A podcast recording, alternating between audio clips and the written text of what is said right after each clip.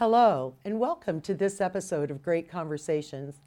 It's my privilege today to welcome to our studios Dr. Bernice Pescosolido. And Dr. Pescosolido is a distinguished professor of sociology at Indiana University. Dr. Pescosolido, welcome to Great Conversations. Thank you for joining us today. And you wear many hats here at Indiana University. Will you tell our audience a little bit about all you do here?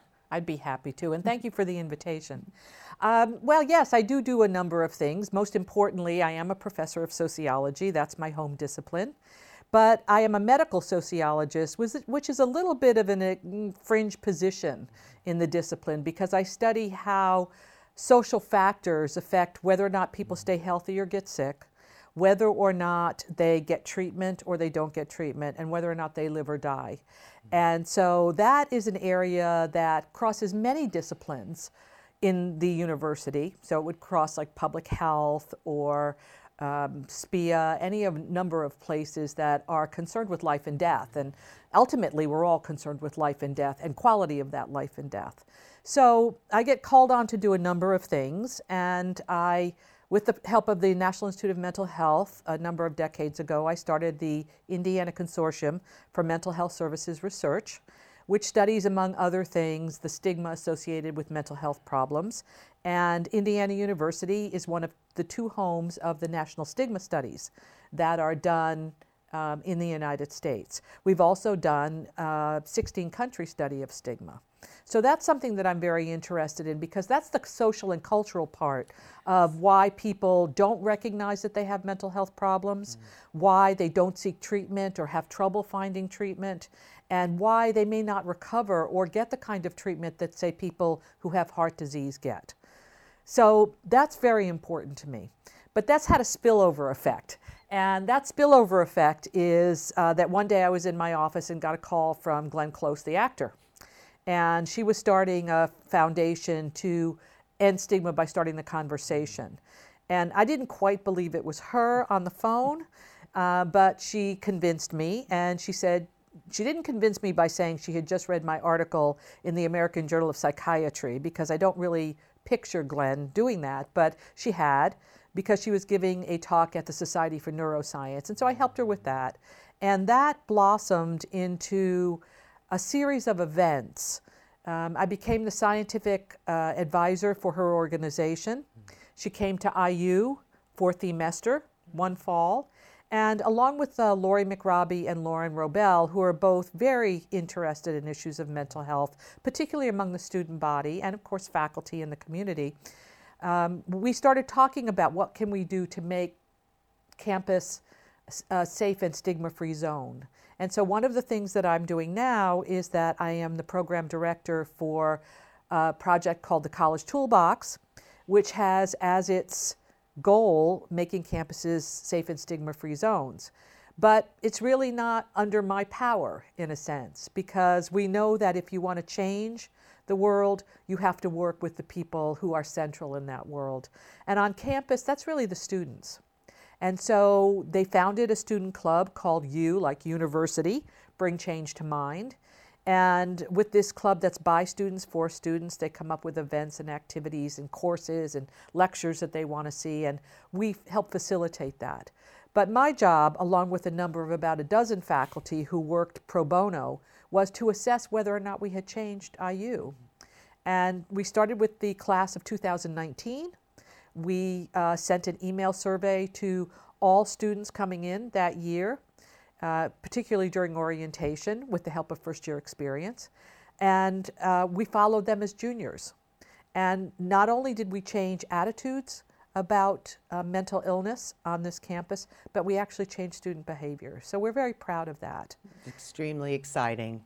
We're trying to figure out now how to roll that out nationally yes. because we have a set of materials, we know how it works, we know why it has to be different than other eff- efforts on campuses and even other anti stigma efforts uh, globally. So we know how it works, but having, we've developed a couple of blueprints about how to do it, but the bottom line really is that blueprints and structure requires funding. And so that's what we're trying to figure out now is trying to figure out the financial aspect of doing this so that we can provide all of this material free of cost to other colleges and universities to get their own program started. Bernice, would you say that confronting stigma, learning how to weave an understanding of stigma into an understanding of the total student, total campus, maybe the total university writ large, nationally, internationally, would you say that's one of the greatest challenges facing higher education today? I think it is now. Now, 20 years ago, I wouldn't have said that mm. because it really wasn't even on our radar. 20 years ago, we were still, and, and still are, confronting issues of diversity. And when we talk about diversity, while you know mental health is really an area in which we now think of people's mental health on a spectrum, and so it's not like you have a disorder or you don't have a disorder, but everywhere is somewhere along the anxiety continuum, everybody somewhere along the depression continuum. And it turns out that these become, this is now, I think, the last mutable factor that affects student retention. So we've worked very hard the last 20 or 30 years on issues of class, first generation, race, ethnicity, rural, urban. And I think the last issue to confront really is mental health. And it's interesting because some of our most successful students are the ones who are suffering in silence because they don't want to be stigmatized. Now, I think we have a real moment here between everything from Lady Gaga and her little monsters to the millennials who are not afraid to say anything um, I think that we have a moment where mental health can be approached without stigma and we can begin to normalize the brain in the same way that we've normalized the body and also different kinds of social locations. So I think it's a very exciting point, but it's the last one. How might you suggest the classroom itself, teaching, what we do every day as we practice our craft in our discrete disciplines, our areas of expertise, how might we in the classroom in particular, teaching as a practice, help address this great challenge that faces higher education in weaving stigma into our understanding and our nourishing of the total student? Well, I think that SOTL already did that to a certain extent.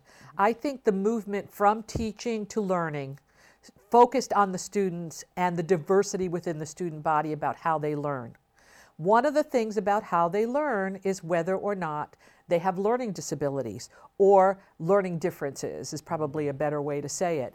And so we don't always think about that. I mean, one of my great um, accomplishments, or one of the things I'm most proud of here, is building with Brian Powell, my colleague, uh, the Preparing Future Faculty program in sociology, which is a three semester sequence that absolutely parallels the research sequences of learning among our graduate students in a top 10 department nationally. And I think to do that was a signal about not only the quality of our department and IU, but also its openness.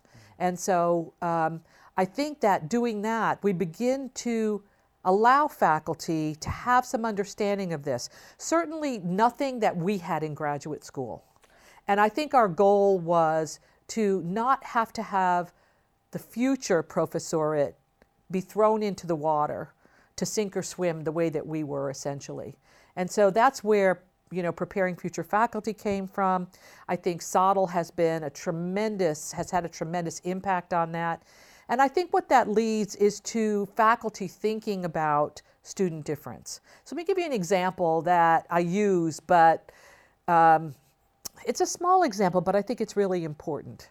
So some professors, understandably, believe that having computers in the classroom diverts student attention.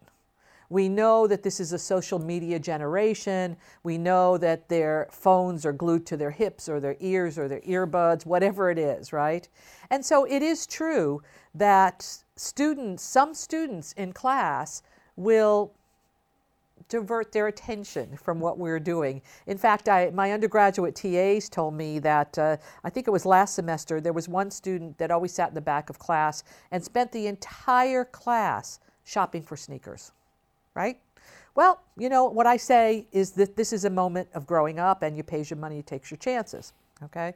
So I understand why some faculty don't want computers in the classroom. But here's the problem.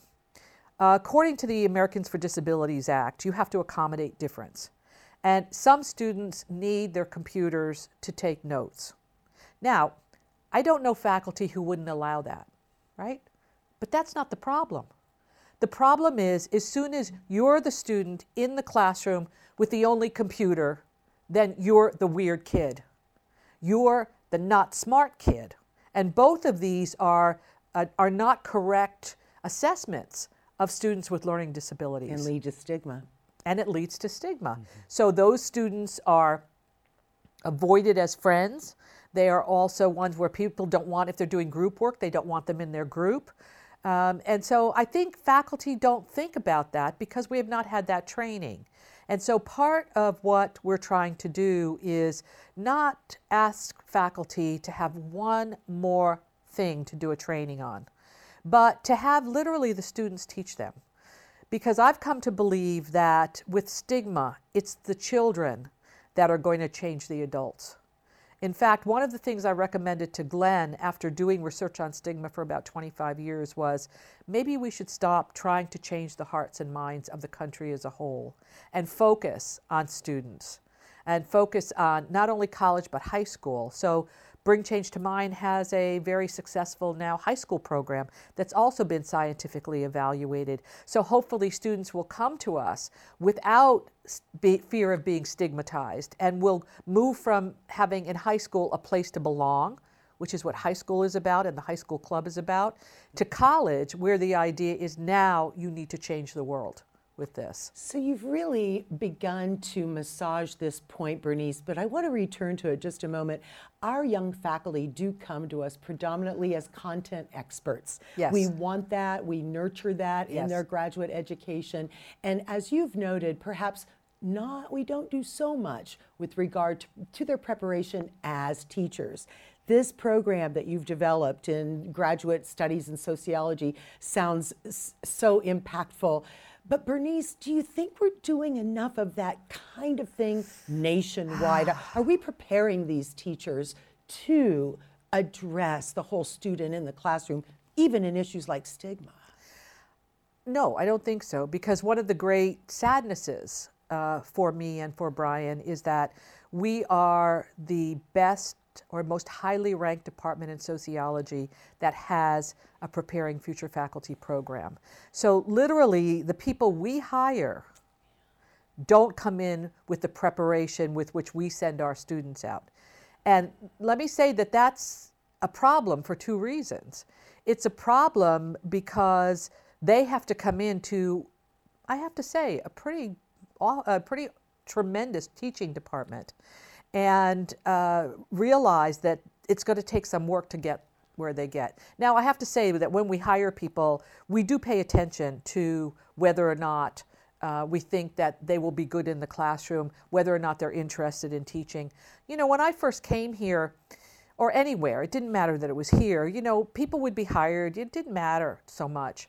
But my feeling was always if, if you're Albert Einstein and you can't teach, fine, let's hire you. But if you're not Albert Einstein, you better be able to walk and talk in the classroom. So the problem is not only what comes to us, because we do a, a, vetting of that sort, and we have tremendous teachers in the sociology department. And we've won all the university awards, and it's in national awards. In fact, the Preparing Future Faculty program itself won a national award. So we're very proud of that. But the other thing is, is that, and this is sort of our big secret, um, graduate students come to us sometimes, and not Harvard, not Chicago, not Berkeley, because we have a Preparing Future Faculty program. And so those departments are literally missing out um, to our advantage uh, because people do want to teach when they go into higher education. Even if they do want to be primarily researchers in, you know, the old R1s according to the, the Carnegie classification. You know, most of us go into uh, graduate school and, the, and thinking about the professorate because we want to teach. You know, for some of us, first generation like myself, we didn't know there was much else. Like we just knew that if we went to graduate school and got a degree that we could teach at the college level. And we didn't see much else behind the scenes. I think that the other thing that SOTL has done that's so important is that it's taken away you know, the don't pay any attention to the man behind the screen in The Wizard of Oz. I think that what we've done is that we are showing students, our graduate students, you know, the how the sausage is made. It's not always pretty, but they have to know these things. And so in our Preparing Future Faculty class, in our classes, and the way it's structured is really interesting.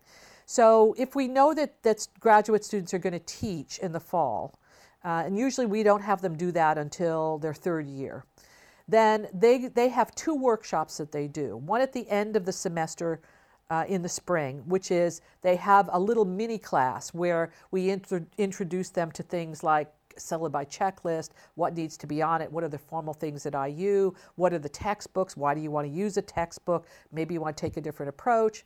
And then there's another workshop where all their materials are looked at by the, the director of graduate studies or who's ever teaching that first course, which is the course that's that goes into the fall when they're in their class for the first time by themselves. That's sort of a keep your head above water class right? right. we debated that for a long time but eventually we found that students can't really understand course preparation before they're in the classroom. So we have the two workshops and then we have keep your head above water class then the next one, and, and they're videotaped at that point and given lots of us, uh, you know, feedback from people. The next one is called Sociological Issues in Higher Education. Because as a sociologist, I believe that the classroom is a social space. I believe the university is a social institution. And um, we, we sort of take our sociology and bring it to teaching and learning. And uh, that's really interesting. It's also, we think about it as the bridge. I tell them quite frankly, this is, this is not a class in which I'm going to teach you. We are going to, you are going to cross the bridge from student to faculty member in this class. And that means you're going to have a lot more responsibility.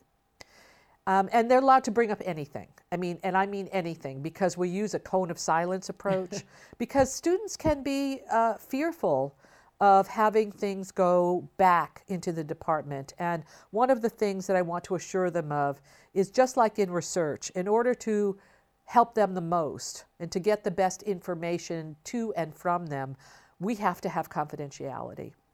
So that is a very interesting uh, way for them to think about coursework in a different way. And then the third class is SOTL. So now they have to take their sociological uh, learning and apply it to some issue in teaching and learning. And it can be anything from something they do in their own classroom to uh, focusing on, you know, how SOTL has changed. You know, the presentation that we did for the anniversary of Facet was that project. It was the student project for that year. And we've got some very interesting findings. Uh, we had preliminary findings at the FACET meeting, but now we've continued to do analysis and are getting pieces ready for publication. And we've just found some very interesting things. Um, I think most importantly, that SOTL has really disseminated through the university, through higher education, but not as SOTL. So, mm. very few, there's a very small community of people, and I would argue that many of them are the leaders of SOTL uh, and the leaders of this dissemination. But a lot of the people who find it appealing and use it in their work, in either their research work or their teaching work or even their service work, are doing SOTL, but they don't feel themselves or they don't know about the community. So, SOTL has been incredible force in changing universities, but the SOTL community itself is quite strong but small. Bernice, you have built a, an amazing um, organization of support in your particular program and department. Did it take a massive amount of extra resources, or put another way, if we're not doing enough to train teachers just nationwide, is it because we have a lack of resources to do so? Is it that we need to re-allot or re-leverage some resources we already have? Uh, do we need lots more to come to the table? Or is it more just a, a change of mind, a habit of the heart? That Yeah. needs to happen with regard to preparing these young teachers. Very title of a very famous book in sociology, Habits of the Heart. Right? fantastic. Fantastic book. Um, I think it's a little bit of both because we're in a time of um, constriction of resources. This is not the 70s. This is not post World War II where higher education was just growing tremendously, right? And so I remember exactly how we started this. Uh, we always in sociology had a teaching course, which made the, the department unusual anyway. Wasn't the only department, but there were a couple of things that really got it moving. First of all, um, well, I came and then Brian came and we saw what a great teaching department this was and that we knew that if we wanted to, to move this further, we probably could. But the other thing that happened was that we're the last of the I'm trying to think of what to call our generation. Uh, you know, I missed the free love generation, you know, the Haight Ashbury, but we're sort of the tail end of it. Um, and we found that there were a number of faculty at Research One universities uh, who felt the same way. They were not happy. And there were other places, very good places in sociology, uh, University of North Carolina, Chapel Hill, um, uh, and um, University of Minnesota. These were places with their Bush program. These were places where other sociologists in R1 universities that were ranked, are ranked very highly in sociology, we kind of found each other somehow. And we were like, okay. Now it was interesting because the first thing that we had to do was break into the sections on teaching and learning because um, you had to have some strength of I don't know what it was, you know, being willing to t- to tolerate stigma. I'm not sure because I remember sitting in a number of the first in ASA, American Sociological Association. We have a series of section by um, substance, substantive meaning, like medical sociology, you know, uh, theory, methods, culture, and one of them is teaching and learning. Well, it used to be teaching, now it's teaching and learning. Um, and I remember going to those meetings and joining that section, and they would inevitably talk about, and not in these words exactly, but about the evil R1s and how they didn't care about teaching. So the first thing that we saw was that we had to make it clear that we cared about teaching. And that was very important to me because when I came to Indiana University, I believe that there was only one sociologist with a PhD from our department hired in the eight campus system, or in fact, even at any other university in Indiana. Because despite the fact that internally we were a great sociology department and cared about teaching, apparently, whether it was real or not, and I, you know, I don't know the history, but other departments around the, the state considered us to be elitist and closed. So, one of the things that we did um, was to try to build bridges to those other departments. And the major engine for that was Facet. And that's relevant not only because of that, uh, but because at the same time, uh, then President Myles Brand uh, offered a initiative, uh, inappropriately or badly called the Strategic Directions Initiative, like the Reagan missile program, but nonetheless, and we use that to apply to create the PFF in sociology. And it doesn't take a tremendous amount of resources. It takes um, the willingness of the department to have their faculty, three of their faculty, uh, teach those courses. It also, we argued very strongly that the only way that this was going to survive in our department was if it had the same status as research. Not exactly the same status, but somewhere close to it. So we said we had to have a preparing future faculty fellow, that the department had to be willing to take one of its research assistantships and make it a PFF fellowship. And then, uh, which they did, and we still have it to this day.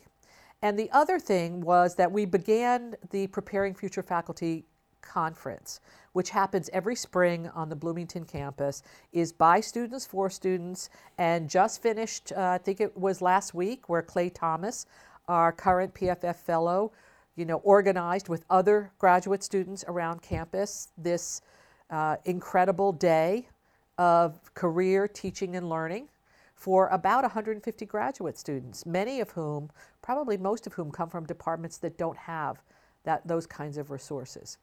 So we knew that in order for this to survive, we had to uh, make it something that the department would be proud of. And that meant getting grants, which the SDI permitted us to do, and getting awards. And so we uh, submitted the program as a potential for the National Award for Teaching and Learning in the American Sociological Association, and we were lucky enough to receive it. That matters to departments. And so I don't think you can be naive. It's like you can't just do it out of the goodness of your heart or for students. You have to give back to the university and to the department the measures, right? We're all into outcome measurement now. You have to provide outcome measurements, metrics that they can use for their own purposes. And being a nationally award winning department in teaching matters to my department. And I think it matters to the university. Absolutely. And so, mm-hmm. so we're we're very happy with this. And what's you know, Brian and I are getting a little long in the tooth here. So mm-hmm. we um, are even prouder of the fact that the next generation of leadership for this program has stepped forward, and they're terrific. Thinking about the next generation and thinking about next steps, I'm going to ask you to pull that crystal ball out from behind your chair and just give it a couple waves and okay. look in there, Bernice, and share with our viewing audience today what you think might be, or maybe it's already here, the greatest challenge to higher education in the future. Do you think it will continue to be stigma and understanding, again, how to teach that total student? Do you think that it might still be this challenge of balancing teaching and research, head and heart? Or will it be a combination of all of that, or maybe something else? Well, that's interesting because one of the things that we know about sociologists is that we're really good at explaining things. I think even somewhat better. Um, I'm proud of my own discipline. Um, but we're not very good at the prognostication part, right? So we don't have the, um, we don't have the, uh, what's the word? The, not the courage, well, it might be a little bit of that there too, but we don't have the hubris of economists. And I've always been a little envious of that, that they predict, right? We don't predict, we kind of hope. and so um, I would say that I hope that in 15 years, stigma is not an issue on campuses. I really believe that if we can use the You Bring Change to Mind program, get the financial foundation that we need to spread this, we can do two things that matter. We're not the only game in town uh, with regard to colleges, but we think I think we figured out a way to make it not dependent on that particular student who happens to have an interest in mental health and that particular advisor because we all know students graduate hopefully and we all know faculty have a lot of things to do. So we've figured out a more institutionally based way to make this have sustainability and that's why I think that we're that, that, that we have real potential here. But the other thing is is that one of the things that really blocks progress in the area of stigma is the unwillingness or inability, and I don't know which it is, for organizations to work together on this issue.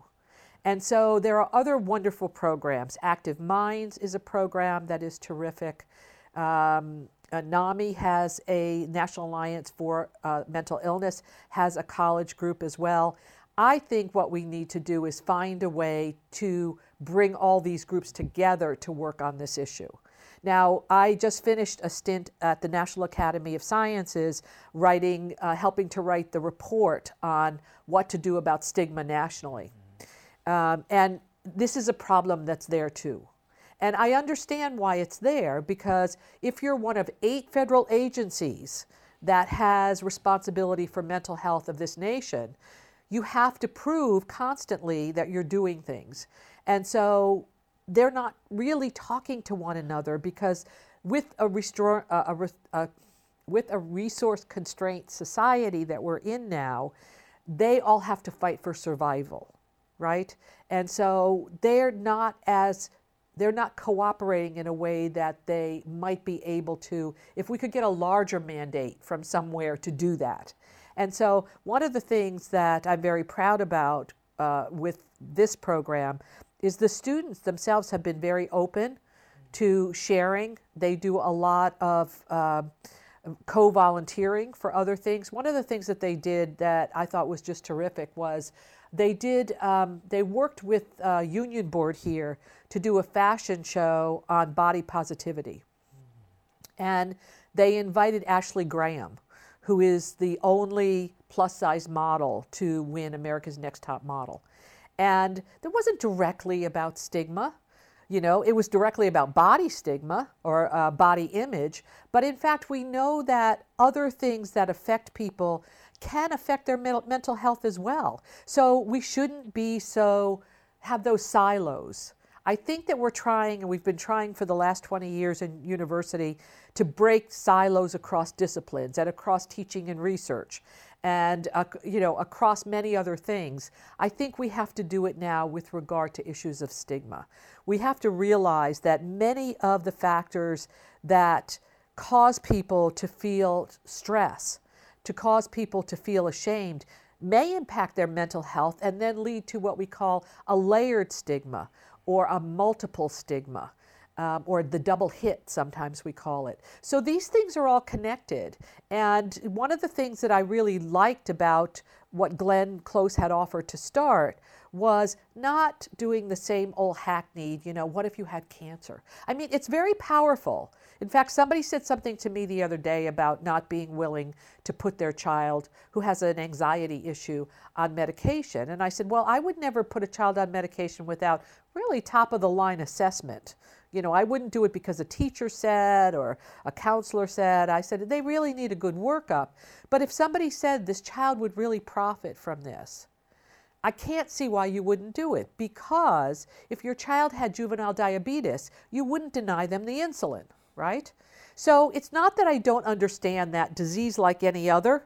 Um, tagline has its power, but it's had whatever power it's had, it's worked its magic in the US. And so, in our most recent study of national stigma in the US, uh, we found that Americans have embraced chemical imbalance, genetic roots, etc. They are no longer embracing issue of um, moral character, um, a little bit still bad parenting, um, but uh, God's will. They're not embracing those moral and social reasons for mental health. And that's a good thing, but it has no effect on whether or not they endorse stigma. So we have to move past the traditional ways of thinking about this. And I think we're not there yet when it comes to learning disabilities. We're not there yet, I think, when it comes to mental illness either, but I think we've understood it now.